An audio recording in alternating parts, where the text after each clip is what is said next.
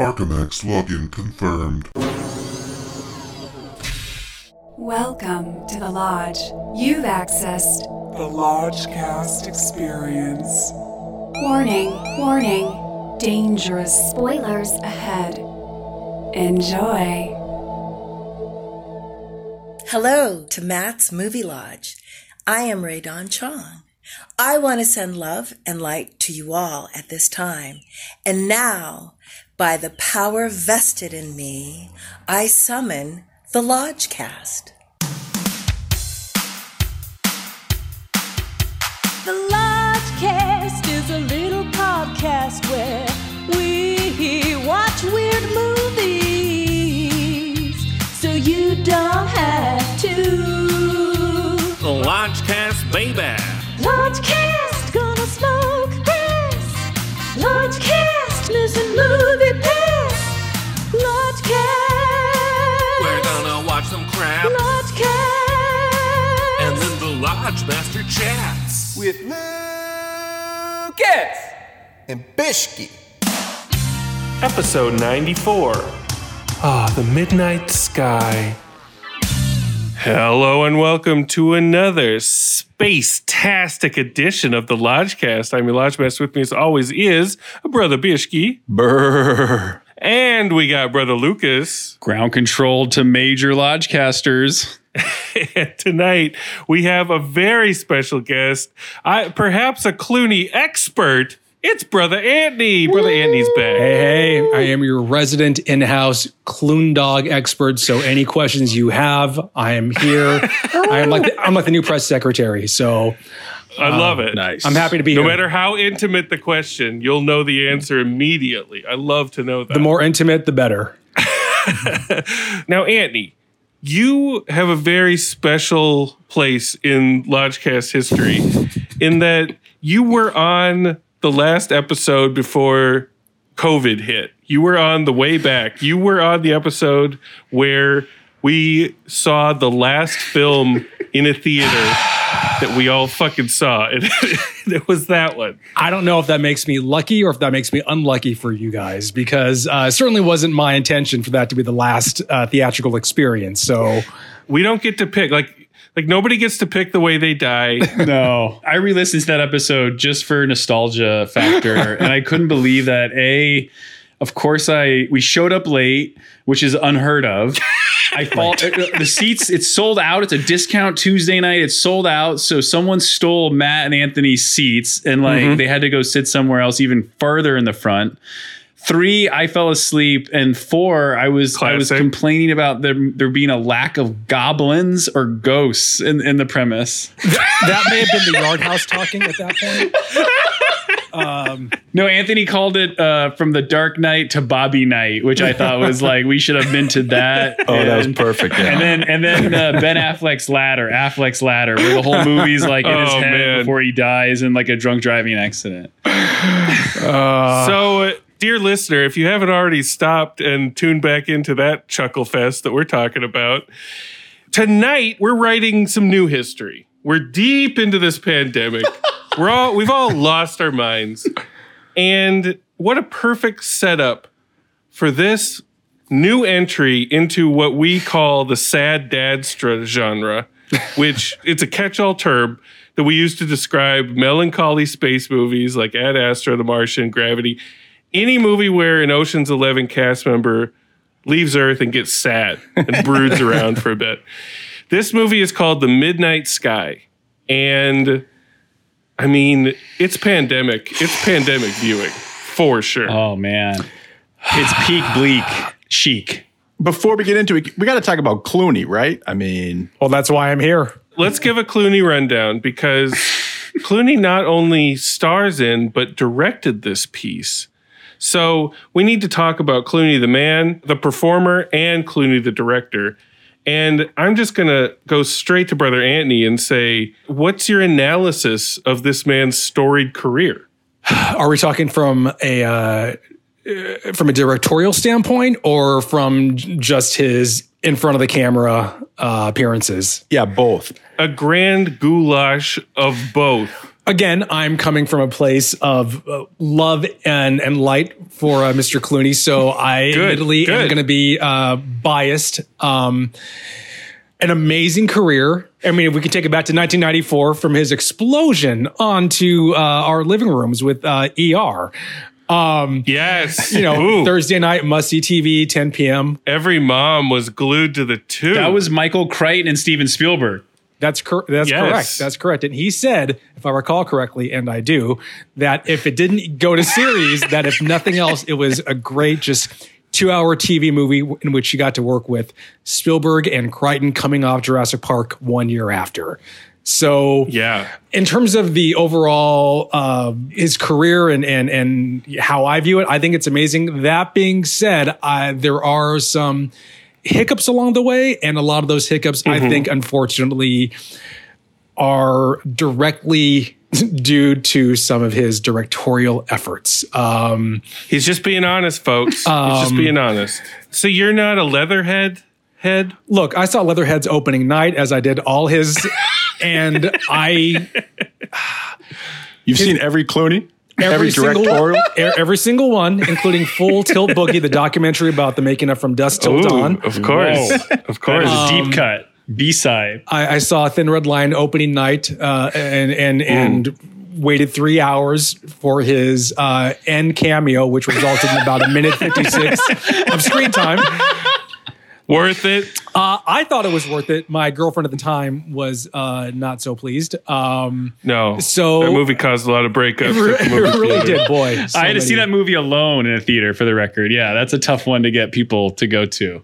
Right? Yeah, I saw it at a cinema cafe with people ordering sundaes and shit. that's really the way you want to experience that movie. Is just in a cafe with sundaes. clanking around. Right, right. Yeah. As you hear Jim Caviezel's uh, poetry like uh, narration. Arguing about the check in the foreground. Right, right. Yeah. Um, so yeah, so I, I've been I've been uh, a stan, if you will, since uh, since Yes. day one. Um, uh, and, and if I know our, our listeners can't see right now, but I'm currently wearing uh, a George Clooney is a beautiful man T-shirt. Which if Yes. if you Look at that. if you uh, Google Bill Murray wearing this T-shirt, this is actually Bill Murray wore the shirt, and ergo I'm now wearing the shirt. Yeah, you are. And you have an out of sight poster in sight behind you. I, I do indeed. Yes, I do four indeed. bones, four bones. Yeah. Absolutely. And a four four-bone bones. poster. Absolutely four bones. Absolutely. yeah. Um, and you know, I, I've been there for his Hulu productions like Catch 22. And um, I watched all the episodes.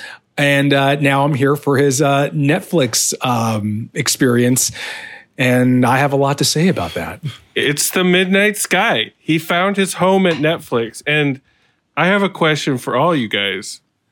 If George Clooney drops a movie on Netflix in the middle of a pandemic and no one seems to be talking about it, is it still a prestige picture? It's not, unfortunately, as much as it kills me to say that, it's not. Uh, and here, here's the worst part about it personally. W- When I had been waiting through this god awful year of 2020 for this one beacon of hope waiting for me, Yeah. called the Midnight Sky. As you know, You were looking forward to it. it was the only thing I had left to hold on to after this god awful year that I, we've all experienced. It was your beacon. It really was. It was like my North Star. I'm like, if I can just make it to December Yeah. 23rd, I'm going to be okay. I made it to December Yeah. 23rd and I wasn't really okay. Um, yeah. So this one hurts, but I'm kind of used to the hurt of his directorial efforts. Uh, it, and unfortunately, Yeah. I'm used to them. Usually I get the feeling when I see a movie that he's directed where I'm like, why would you want to make this movie? Right. That's always like Yeah. my, my thought. Like, Right. why would you want to devote so much energy into this? I mean, sometimes it's kind of cool, but to make a movie and to shepherd a movie like he always does, like he always is all in, I'm always baffled by the subject matter. Like, Yeah. the Monuments Men? Oh, that I, The Monuments Yeah. Men? that right there's- I think, the nadir of his directorial efforts by far. People like to say Suburbicon is. No, I would say Oh, Monuments Man is. Oh, see, I saw his first two directorial efforts and then skipped everything until Suburbicon. And when I saw Suburbicon, which was 2017, I think I might have given it a woof because it was just such like uh, like I pointless, like mean spirited. Like I didn't know what the yeah like who the audience for it was or what the tone of it was supposed to be. And with the Midnight Sky, that was like one of the other first questions I asked was like, what who's the audience for this movie? Like because it- Right. it, doesn't seem like it's for anybody except except it feels like it's for it's for like other actors like Brad Pitt who's made Sad Astra or Matthew McConaughey. It's other sad dads. Yeah, it's like it's like he's just showing you know all those other filmmakers we mentioned like hey I can do it too Yep. like this is my version of your this is my Revenant It's or for something. them. Well, this would be his third movie in space if we're if we're talking about other sad Astra, Gravity. Gravity and Solaris, which um, Solaris, yeah. Solaris. I've never- I've never seen which I Solaris. which I saw in theaters with a different girlfriend, and uh, that relationship didn't end well either. So I think I'm lear- I think I'm learning a lot tonight. Actually, I saw that in the theater with a girlfriend and my mom, both of whom were meeting each other for the first time in the theater lobby. Not recommended for Solaris folks. But my theory is that Clooney and his BFF Brad Pitt, they're attracted to sad dadster movies because although they're both almost 60, they've been in like a cinematic midlife crisis mode for like 20 years. And because they're both super mega rich, they don't do normal middle class like midlife crisis shit like buy a Camaro. They can afford to like sit high on a perch above the fray, gazing at the stars, thinking about, you know, am I insignificant, famous though I am? What does it all mean? And so instead of getting a Camaro, they make these vanity projects where they're just like ponderously bumming everybody out, sitting around in space thinking about shit. Who is this for if not just for them and their sad dadster buddies? You're correct, Lucas. not only who is it for, what is being said? Because I have no clue, and, and I'm sure we'll get into that later. Yeah, But same. again, same. I I, I got do a lot not to say know- about that. I was turning it up and the volume wouldn't go up higher, and I was like, I need to hear what they're talking about. here's here's how much I don't know about what was being said. I watched Yeah. this film when it came out, December 23rd, 2020. And that was not long ago. I watched it again for this episode because it just mm. went right through me. No, so professional. not only that, it went right through me. I almost didn't remember anything that happened. Nothing stayed with me. Nothing stuck. Oh, so I watched it again. I'm thinking maybe I, and again, it just there was n- nothing for me to hold on to on that initial experience. And then I thought, well, maybe if I watch it again, something. And no, it. uh You got to see it with subtitles, and I, I feel as I get older, I need them. I need subtitles more and more just to really uh, stay focused because I'm at home for you know going on a year now. Yeah. Um, and there's a lot of distractions, but more than that, visually, grammatically, like the cinema language that Clooney is using as a director is kind of like if you're not paying attention, the movie can just jump cut to a different storyline or to a different plot or something, and you don't know if it's really happening or is it a flashback. Like you're you're confused, like you're you're disoriented. So it's like, okay, wait a second. it's not intuitive yeah, as a viewer. It, it feels clunky. It feels like, wait a second, you're not giving me all the the marbles to play with. Like I'm I'm kind of in the dark here. So instead of being uh, engaged or transported or whatever, I I'm I'm completely like turning to my partner, going like, "What the fuck is is going on here?" Like I'm not quite sure. Ishki, do you, did you have something to say? 72 million households tuned into this on Netflix. oh man. Oh, this is another one where I'm excited to just think about families gathering to interface with this strange film, you know, expecting some sort of ghost of some sort of entertainment that they think they're going to be getting and getting completely blindsided. I love that. yeah. General plot coverage here, just so people know some sort of semblance of what's going on. We got Clooney. He's at this like outpost. He's on Earth, so he's not in outer space. But it's still sad dad's just certified because he may as well be on another planet because there's been an event that's made Earth uninhabitable. They've airlifted everybody off the planet that they can, and Clooney may be the last man on Earth. And right off the bat, this is what makes it fully sad Dadstra. We learn he has a terminal illness. Mm-hmm. Why So not? he's coughing the whole Why not? fucking time. Why not be miserable and dying on top of everything else? filmmakers think, and all sorts of media makers think, these these ad wizards in Hollywood think giving their main characters like an illness or some other impediment to their progress is like a simple, easy way to like enrich their character. It's not. It's fucking annoying. In any sort of action adventure movie, you don't want to see your hero like crumpling over and coughing every five minutes. I actually don't mind that sometimes, to be honest, but uh, it wasn't. As, You like it. Sometimes Okay. it wasn't as effective in this uh, in this film. I have a problem with it because I've I've been hurt before. There was this show a while back called The Following with Kevin Bacon. I don't know if you guys remember this. It's Kevin Bacon as a hard charging detective going after this cult leader.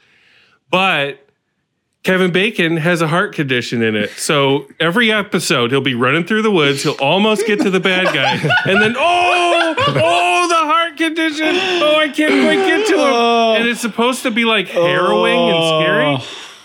But no, I'm dude. groaning so they hard. every episode. No, honestly, throughout throughout the screening of the Midnight Sky, I was literally moaning and groaning. It was like it was like it was like no, like no, not the stowaway. It's like at a certain point, I was imagining George Clooney like pitching Netflix, and they're like, "Okay, Mr. Clooney, like what's it about?" And he's like, "Okay, you know the movie Aliens?" And they're like, "Yeah." He's like. It's like that, but without the aliens. It's the best part of Aliens that everybody loves, Newt. and we have new Newt, who's this stowaway girl that starts to chip away at his heart of oh. stone. She's mute. Oh. She's mute. she's mute. She's not mute. She's mute. Oh, new mute it's Newt. introducing whatever the actors, the actress's, the child actor's name is, because that's Clooney discovered Noah Jupe from Suburbicon, so he's like this star maker of child actors, which is kind of weird. And new Newt kind of functions like Grogu, aka Baby Yoda. she just kind of quietly wanders around this this abandoned base, getting into shit she shouldn't, and always has a weird look on her face that kind of suggests she- has some sort of mystical powers or some shit. And it's this whole everything about this movie is just regurgitated chunks of other movies that have done the exact same shit. Just kind of mushed together and then microwave to like congeal it. and, and the whole set and like art design or art direction looks like IKEA furniture. And it took me a while to figure out that the reason why it looks like IKEA is because it's probably like 3D printed because the movie takes place in like you know the not too distant not too distant future but it looked like like an ikea commercial and i was i was like why does this look so shitty and flat and shallow and just like i'm not i'm not on board when I was trying to give love and light in my mind, I was like, oh, well, the art direction is. Uh, and then I got that IKEA whiff, and I'm like, I can't, in good faith, say that I love the art direction here. If the film had just been about Clooney and the child, just them. Yes. yes Okay, it would have Yes. been fine. Yes. However, It would have been one there was another movie within this movie. Oh my which God. There's every parallel movie. Oh my god! And let me let me just say the thing I hated that I hated most about that other movie is the screens. So it's like the whole movie. It's like it's like everyone's like in Star Trek, the holodeck or, or something. They're all just staring at screens, just talking Right. at Yeah, screens. are. It's like, oh my god! Like I know this is like accurate, I guess, because we look at our phones like you know anyway ten times a day. Like Yeah. but this for two hours or whatever like i was just like begging for mercy i was like please like So, just to give some lip service to this second plot, because we got to tie it all together eventually here. We cut to this second movie, this parallel film that's playing. and it's this crew that's on this ship coming back from. Exoplanet K23, uh, a moon off of Jupiter. That's where they're coming back from. Because a young Clooney, which we'll get back to, but a young Clooney discovered that this planet was inhabitable. And so they're on their way back from there to Earth. And so Clooney finds out that there's this ship headed back to Earth, and it becomes his goal to contact them and tell them Earth's fucked, turn around or do something else. That's the plot. That's the plot. That at best, Clooney dies and the ship turns around and is bummed out and doesn't know where to go or what to do. Now, the, You're not rooting for anything. the way you describe that plot, that could be exciting. Like, okay, it's kind of a beat the clock. I got to get in contact with these people before they Yeah. meet their end, possibly. There Yeah. was no momentum at all in.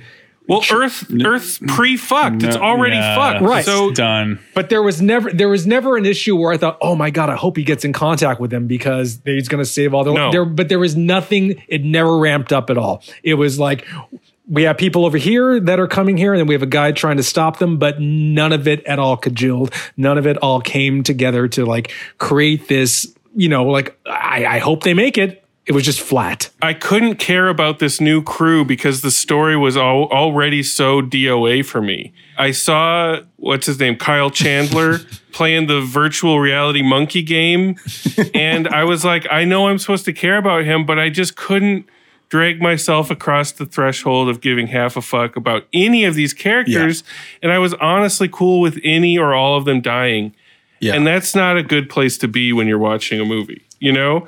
I'm like, what's Clooney doing? Like, they keep, whenever the movie threatens to get interesting, they cut away to the parallel movie and you don't give a shit. Right, right. It's, it's so tough to stay on board a movie when that's how you're feeling. And I don't mind a movie being slow, taking its time, you know, just exploring Right. whatever it has to. But that does not excuse the boredom that I felt through this. Oh, and that's the worst cr- critique I can give so- any movie. Man, So boring, y'all. It is boring. And not like not like it is smart boring. No, no, it's not poetically it's the boring. tedious boring because it's things we've seen before. It's the same beats like from a hundred other movies. Like take your pick. Yeah. We've been It's there. repeat beats from a broken ass story. and then finally when and that's just boring. and finally when something does happen and, and by something you know like they, they're in this arctic like Hoth like conditions you know it's like snow snow this like Yeah. ice uh flow or glacier that they're on like is breaking apart but it's like you know a done under the cover of darkness so they're like cheating with the visual effects so it doesn't even look that cool right it's just like confusing like you're like what's happening so you're Right. again you're not you're, you're not really on the edge of your seat and uh yeah, you're not locked in.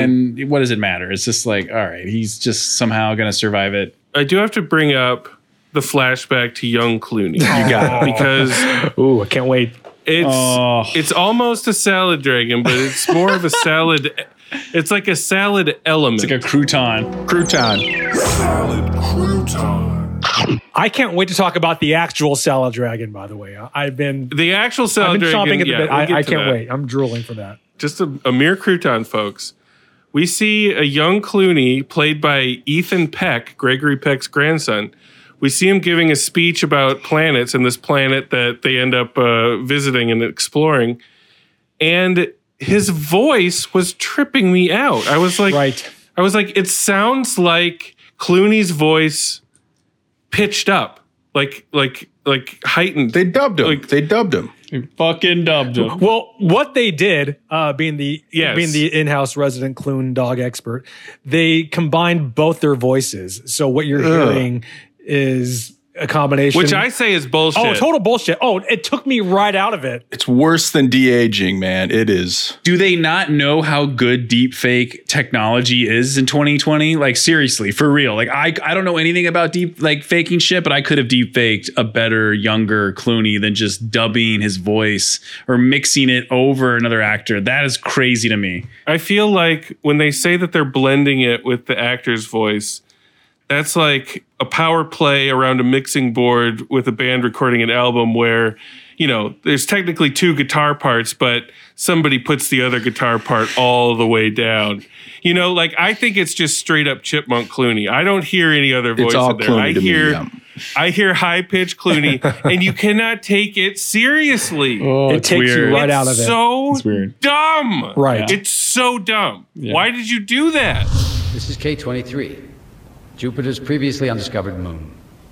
Not quite an exoplanet. The moon's atmosphere is governed not by the sun, but by its own thermal volcanic activity. Like we can't we can't just understand that this is the younger George Clooney. Oh God! Yeah, it was bad. It was a bold choice that Clooney must have fantasized about doing or something, and he was like, "We're doing it, man. It's gonna work." And you know, You could do it, but should you do it? The answer, I think, we all know. Oh, he almost got it. You know, I mean, look, I'm all for casting younger actors to play this same character over different periods of time, Yeah. but like, don't botch it. It's like Gemini Man, but with voices, and it's fucking weird. There's a scene where, which I referred to as Silent Curly Sue in space, where Clooney and New Newt are playing with their peas and like having a little. I have notes about this. This Uh, there, there were scenes that I was laughing at, That but not, but not inappropriate, not appropriately, like not the right laugh. Do you know that they wanted? Open that notebook. just Andy. get right to it. He's, he's getting those notes out. Um, Steno pad. this right here is a shining example of of his and I hate to say it cuz I love you but his faults as a filmmaker. I don't have an issue with him his character trying to bond with this young uh, girl. That's Sure. not the issue. Sure. The issue is how it was played out. It sh- what starts off as like a very just kind of quiet scene, you know, set in a cafeteria. They're they're not talking. Yeah. They're having their dinner.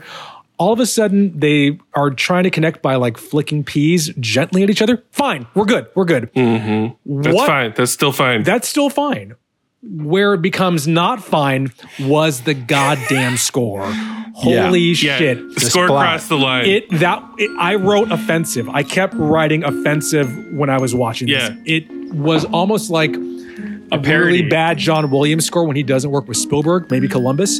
It, yes. it was. Yes. I could not believe my ears nor my eyes. Um, it, it was. I imagine Clooney in the in the edit bay listening back to that, listening to that music paired with that imagery, and giving a solemn nod, like, "Yes, this is what I envisioned." and that's what breaks And- my heart. That's what breaks my heart. it's just hard. It's a heartbreaking nod. Oh, man, It is. I, I Yeah. can't even describe the ire that I've experienced when watching that two times, no less. I'm going to throw a little love and light at this. There's a part where a crew member on the ship interacts with a holographic cat, and uh, that was my favorite part of the movie. well done. I liked watching her pet that holographic cat. That was cool. Did you guys watch Sober? That's another question. Oh, I was va- I was va- I- I, yes. was va- I was vaping uh, marijuana hard. The and- first time I was sober, like a beer. second time I was not. Bishki? I just watched this. Like I finished up. Oh, oh you man. just you just parachuted in So I'm from fresh. the midnight sky. fresh Oh, fresh off the Arctic Circle here. And this, I have to declare, uh, it was very difficult to give my undivided attention to this.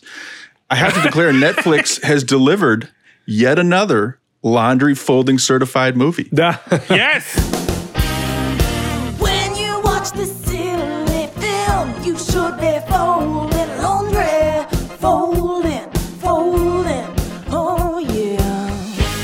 Good. 110%. When you do a oversized load, you're going to want to put this one Yeah. on. Yeah. If you have tons of little elements that you need to fold together, like socks you need to make into little balls and shit, this is the movie. Yeah. Oh my god. And then you can you can flick those balls like the peas in that one scene. Yeah. That's right. You could flick them right along with Newton the gang. oh, when I realized an hour in that I was so, so bored, crushingly bored, angrily bored, mm-hmm.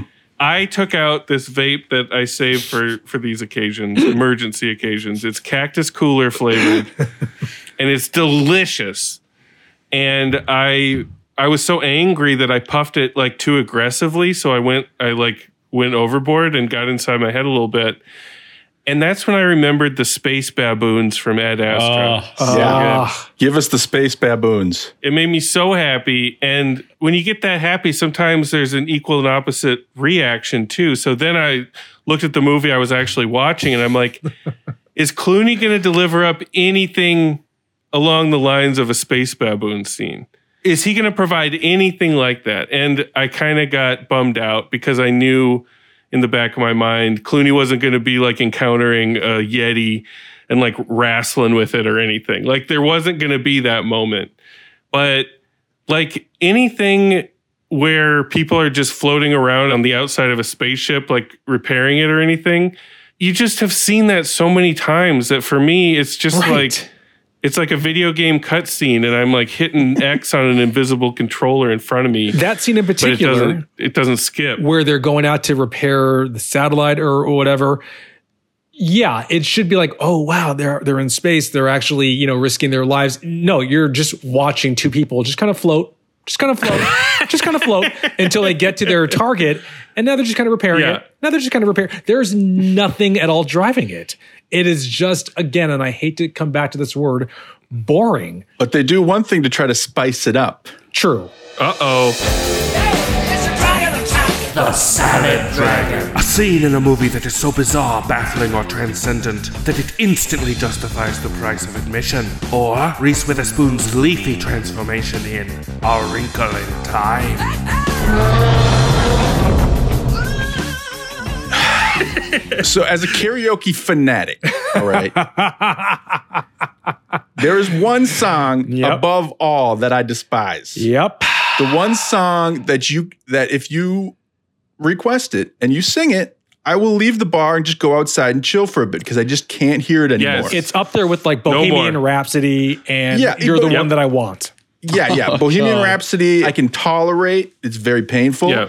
But Sweet Caroline, I and people singing along to Sweet Caroline, I can't deal with it anymore. I have a story No. about it. No. Like, I mean, I have many stories because it's it's for the newbies to karaoke. It's the most basic, worst thing you can request. Brother And- Bishke, I am with Yeah. you 100% on this. yeah, yeah. So when that when Clooney drops that song while they're fixing the space spacecraft and they're and they're singing along, and, And then the there's crew that one starts singing along. and there's that one girl that's like, I don't know this song, and I was like, oh, the big problem for me, and I also wrote down salad dragon exclamation mark sweet Caroline in my notes.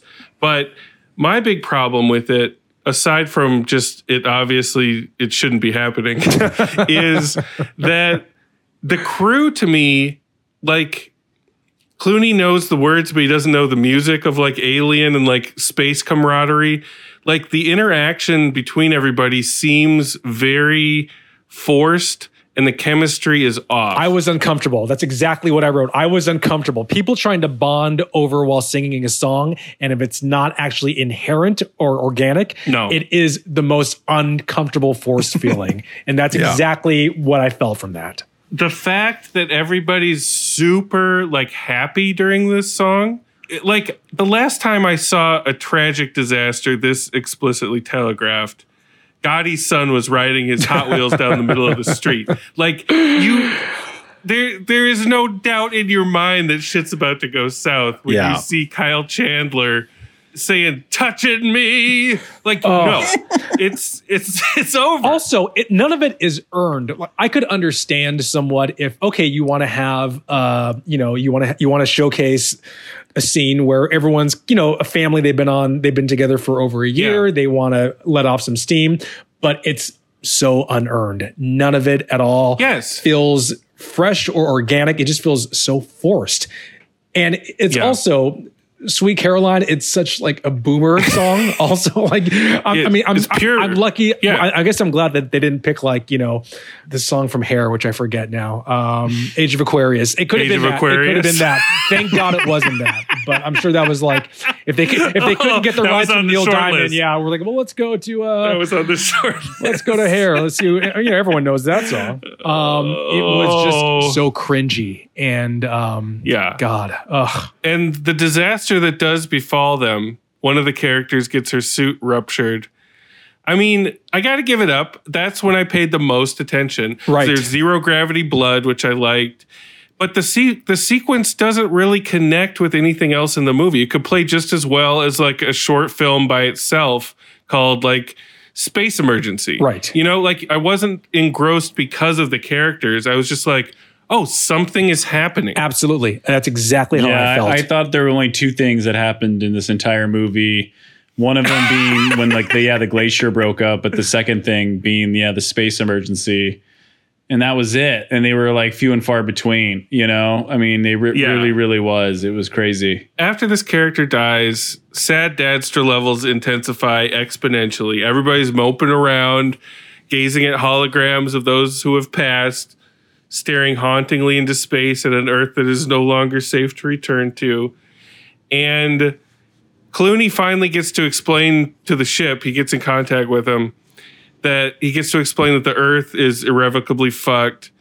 And he has the line, I'm afraid we didn't do a very good job of looking after the place while you were away. and you know what, guys? Like I, I had no clue that Greta Thunberg did a round of punch-ups on this one. You know, like imagine the families that are sitting down to watch this, and then Clooney utters that line. It's such a great trailer line. Think of the dads that are going to get hot under the collar, start denying climate change when they hear him say that. Like I love thinking about that. I mean, that's a, an- another thing about this movie um, was that tonally, it was all over the goddamn Arctic map. I I, I- I didn't know. yeah, what? I what mean, genre is this? I mean, ev- yeah, I mean everything from the aforementioned uh, pee flicking scene to Yep. then you know, sounds dirtier than it is. yeah, can that be a new thing? Pee flicking, the pee flicking scene. Uh, it could be the new stu- with Clooney and the kid. Right, right. um, you know, to the Sweet Caroline uh, sequence being completely Mm. unearned, to just not knowing what the fuck it wants to say. Because again, Yeah. you keep switching back from his perspective to their perspectives. I, I'm like, okay, can we just focus on one? Is that possible? during the space emergency and in the subsequent moping where Kyle Chandler gets his big, you know, sad Dastra certified moment as he watches his wife say goodbye via video message. That's in all of these movies, by the Right. way. I forgot that Clune Dog was even in this thing. I was like, oh yeah, we got Clune Dog and Newt back on the base. Like right. I totally forgot. Here's he- I totally forgot. I want to throw some love and light because I know I've been very uh, uh, salty. Do it. Um, I, I thought Clune Dog was great. I thought his performance was great. I really Sure. loved his beard. He had, I, I, I Yep. liked he brought back the Caesar cut, which was you know Classic. very classic. Um, I thought he was fantastic. Like honestly, like I thought I will always go to bat for him, and when he's not good, I will I will admit that as well. I thought he was good in this. I wanted to see a lot more of that, and not the crew of uh, that was that was hovering around. K twenty three or, K Pax or whatever it was. Um, um, Clooney, just when you think he's played all his cards, he's got one more big twist up his sleeve. And it involves a pregnant crew member named Sully. And, well, do you want to summon the salad dragon, Anthony? my first salad dragon. I would love to. I hereby summon the salad dragon. Double dragon. So now, do you want to have the honor of setting up this twist? Because I mean- we we are going we are going to blow this twist for anybody listening. Nobody needs to watch this. Movie, I mean- No. unless you're folding laundry. Yeah. Can you really set up this twist? Uh, we're gonna tr- Do your we're gonna try. I'll tell you that. Um.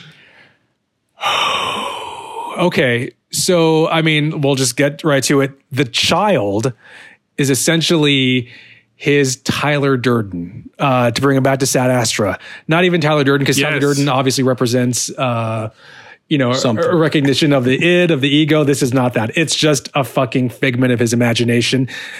But that figment is also connected to Sully, not played by Yes. Tom Hanks, played by Felicity Jones. because as we found out, I'm already fucking lost. Uh, because as we found out in the flashbacks with the hybrid Clooney Ethan Peck character, Yes. he had uh, out of wedlock fathered a child. Um, tell me if I'm wrong so far. No, you're on, you're on. Oh, good. You're, oh, good. Doing great. I'm sweating. Uh, he had he had fathered a child which he did not want, and the Yes. mother then said, "All right, well, I'm going to leave you to be isolated, and you're never going to see your child." uh, Blah blah blah. Jesus Christ, I'm already boring myself. So uh, we come Yes. to find out. Yes. Come to find out, Sully, played by Felicity Jones, is also this child that does not exist. Ergo, Felicity Jones is the daughter of Clooney's character. Yes. And uh, and there's the twist. They tullied Sully. That's what he did. Full circle, sad dad strip. Whew, man, I need, I need a drink after that. Hey, well done, Anthony. Thank that was, you, I mean, you. That was better than the great Wikipedia. Yeah. Thank you. I wrote the Wikipedia, by the way. Uh, so- I mean, Clooney, bro, what are you doing?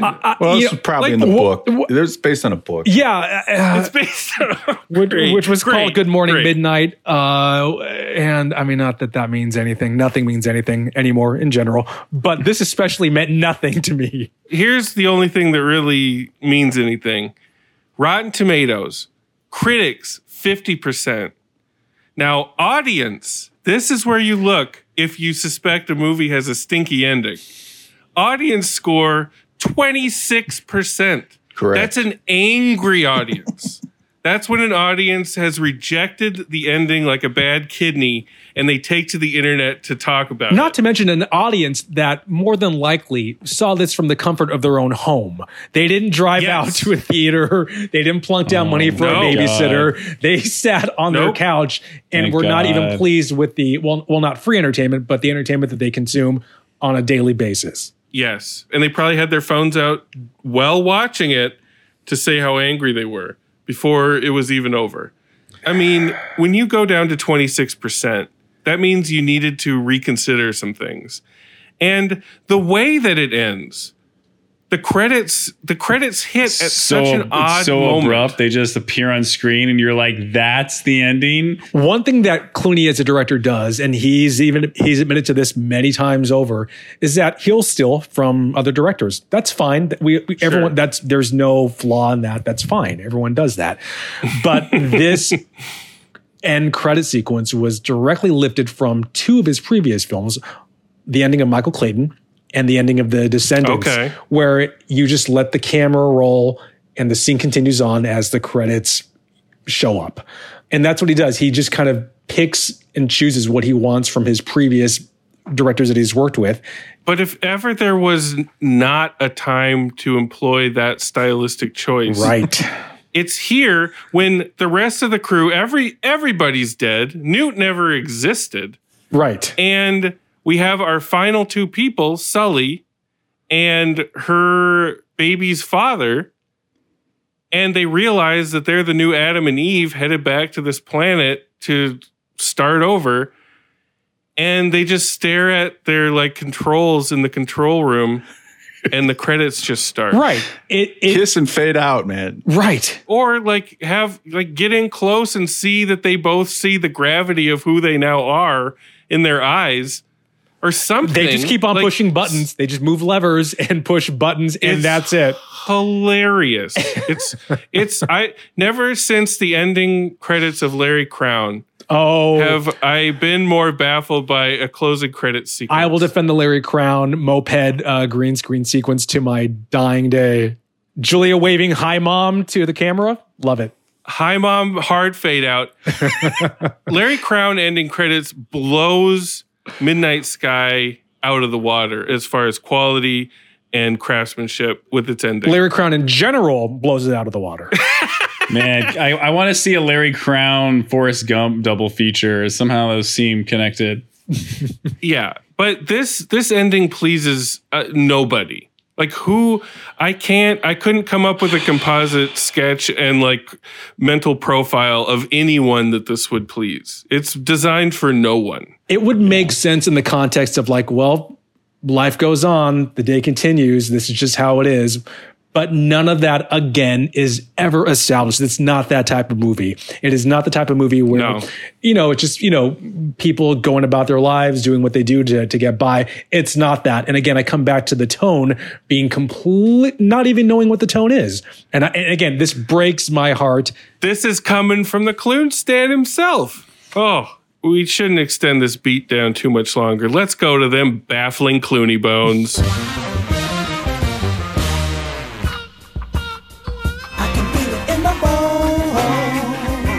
All right. Uh, Brother Bishke, lay down everything you have upon us. I'm coming fresh, a little hot. Uh, hundred million dollar Netflix dollars Hundred million dollars. down the drain, and it doesn't even look like a hundred million. This ain't No. Gravity. This ain't Ad Astra. Like the CG doesn't This look is great. straight up I- cinema- IKEA hot dogs. yeah, the cinematography's not great. the midnight sigh, as I like to call it. I love it. I love it. There's no tension here, no character worth rescuing, nothing driving the plot, doesn't look great for how much it costs. The score is lousy, no good performances, and the dialogue is embarrassing. I was inclined to give this a bone. Just cause mm. just cause Ad Astra, you know, I had some love for it. I have love for these space Sure. movies. It's a, it's a genre I enjoy. But when that Yeah. Sweet Caroline sing-along broke out, that crushed my bone to the ground. And uh, all those broken pieces have left a woof. Oh, wow. Bone crusher. Man. I'm not gonna. I'm not gonna. Oh my I'm not, god. I'm not gonna attach Roger Ebert's name to this. This is a wolf. So this is where the world ends. This is where the world ends. This is where the world ends. Not with a bang, but with Clooney's weepy whimper, sad dadstra. I'm out. Okay.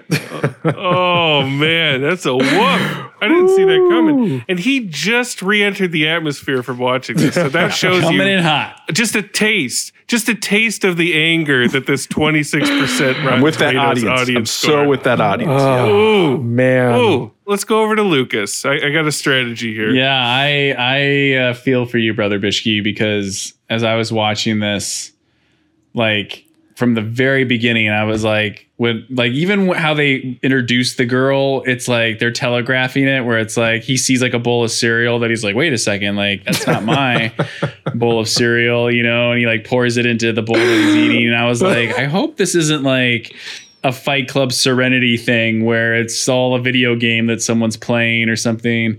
Yeah. And then I was like, oh wait, this girl's gonna like make him want to live. You know, I thought it was gonna be one of those like he's gonna stop, Mhm. you know, wanting to die or whatever. He'll take his pills with water instead of bourbon or whatever.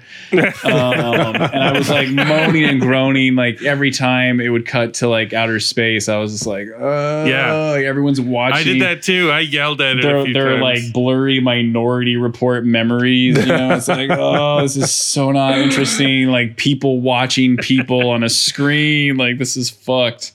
So yeah, Bishki, I when I was watching it, I felt like the wolf emotion where I was like, this movie is just oh, it's so pointless and like why why are we having the space version? And then at the end Woofs of emotion. yeah, like, oh, this this is why we had the space portion of our program. Um,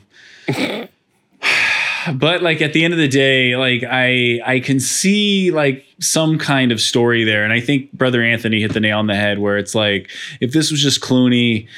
You know, on this ice, you know, outpost, you know, having to like get the message out to try to just save the last people that could potentially be alive in the galaxy. Yeah. there's something noble in that like that it's an impossible task. And if you want to throw in a girl fine. I don't think you need it but like fine. And, and if you do have it like don't make it a, a fucking twist guys. Like come on. Like it's 2020 um, Don't Tully Sully. so I give it one and a half bones. Like I, I, I One and a half from LT. Clooney in the setting. It's like ah, like I the beard. Like I want. I- Wow. like the the joke was when when I was like watching it, I was like, man, I kind of wish this was like a comedy.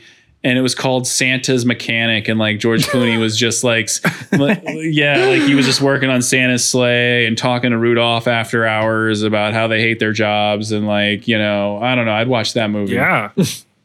Santa's mechanic. I like Hell it. yeah. I like it. Another billion dollar idea from LT. That's one and a half bones from LT. A woof from Brother Bishki. Brother Anthony, what are you going to do here? Well, I'll tell you, you know, there seems to be a lot of kind of bad blood. I would love to be the peacemaker here, but Yeah. one yeah. fine day I will be the American. Uh, One fine. oh, Jesus Christ. this movie is not out of sight. In fact, More, more. I wish I had Oh. seen it on the Ides of March, uh, which would have been the 15th of March. Go, go, Anthony, go! You're doing Go, it! go, You're go. doing it! Unfortunately, I have to say that the real money monster is Netflix because they took all our money. It was a perfect storm of uh, of confusion, of dismay. It's so bad that I'm feeling not well. I might need to go to the ER. I'm done. oh Um, shit! He just jumped mediums. I really did. This brings me no joy, and it brings me no joy to say that, unfortunately, this, while not the worst, because I still contend that Monuments Men is by far his worst. you hold a special place in your heart It for the really Monuments is. Men. Monuments Men is, you know, bottom of the barrel. This, however, I will say is probably, unfortunately, right above Monuments Men. Um, that's right. Suburbicon is higher. um, Wow! Wow! I know, I know, I know, I know. I feel wrong if I give it less than two bones. I feel wrong Oh. if I give it two bones. And this is where the biases come in. Um, this you got to be careful. You got to do your own research.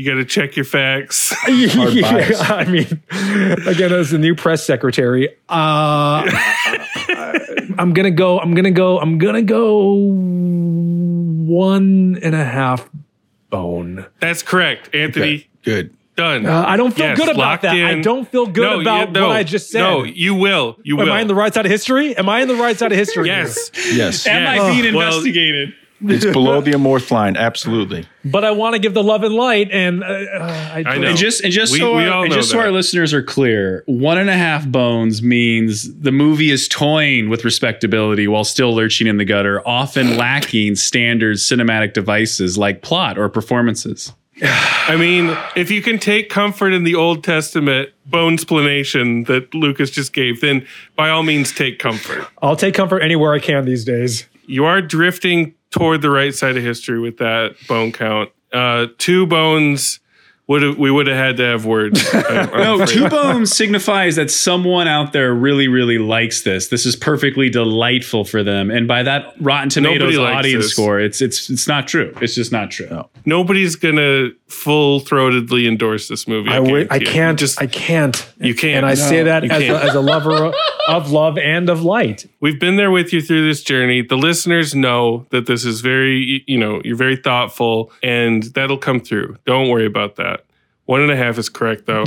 For you, for me, I'm not going to belabor this any longer. We've been dragging this thing out and beating it mercilessly.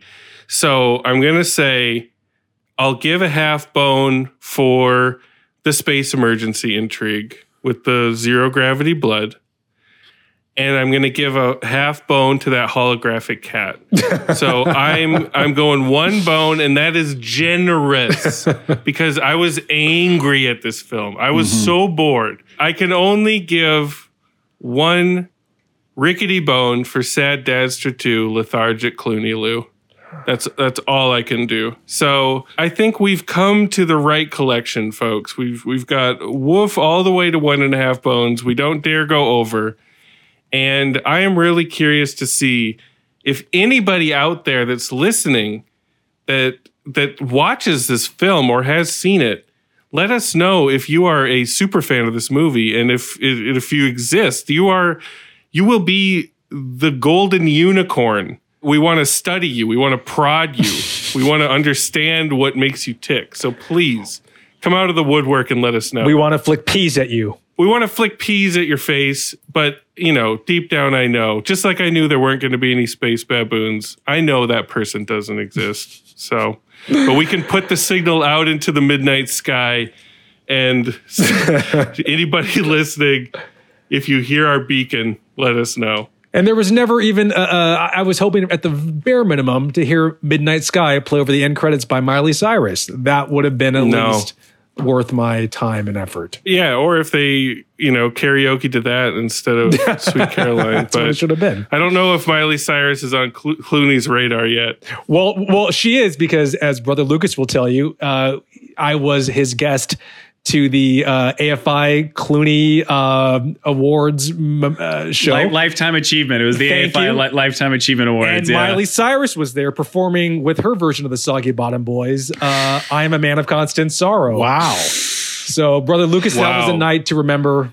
Oh Uh, man, thank you for what that. a night, man! We the drank before, so much the that before night. times, man. The before times. It really was. You guys have been deep into the Clooney verse. Yeah. I, I, I respect that. Yeah, it was great. Well, it was good times. Brother Anthony, thanks for another triumphant return to the Lodgecast. We love having you on. We love your expertise. We love your your constant striving for love and light in such a dark era. So, So we dark. really appreciate you coming on. Well, it's, it's always a pleasure to be with you, gentlemen. I miss you guys, and I love Thank you, seeing you, Andy. guys. Miss you boys so Yeah. much. Let's get back in that edge. Can't wait! Can't wait to be back at AMC. AMC, baby. Mm. AMC to the moon. AMC to the moon. Good night and good luck, folks. Perfect. Yeah,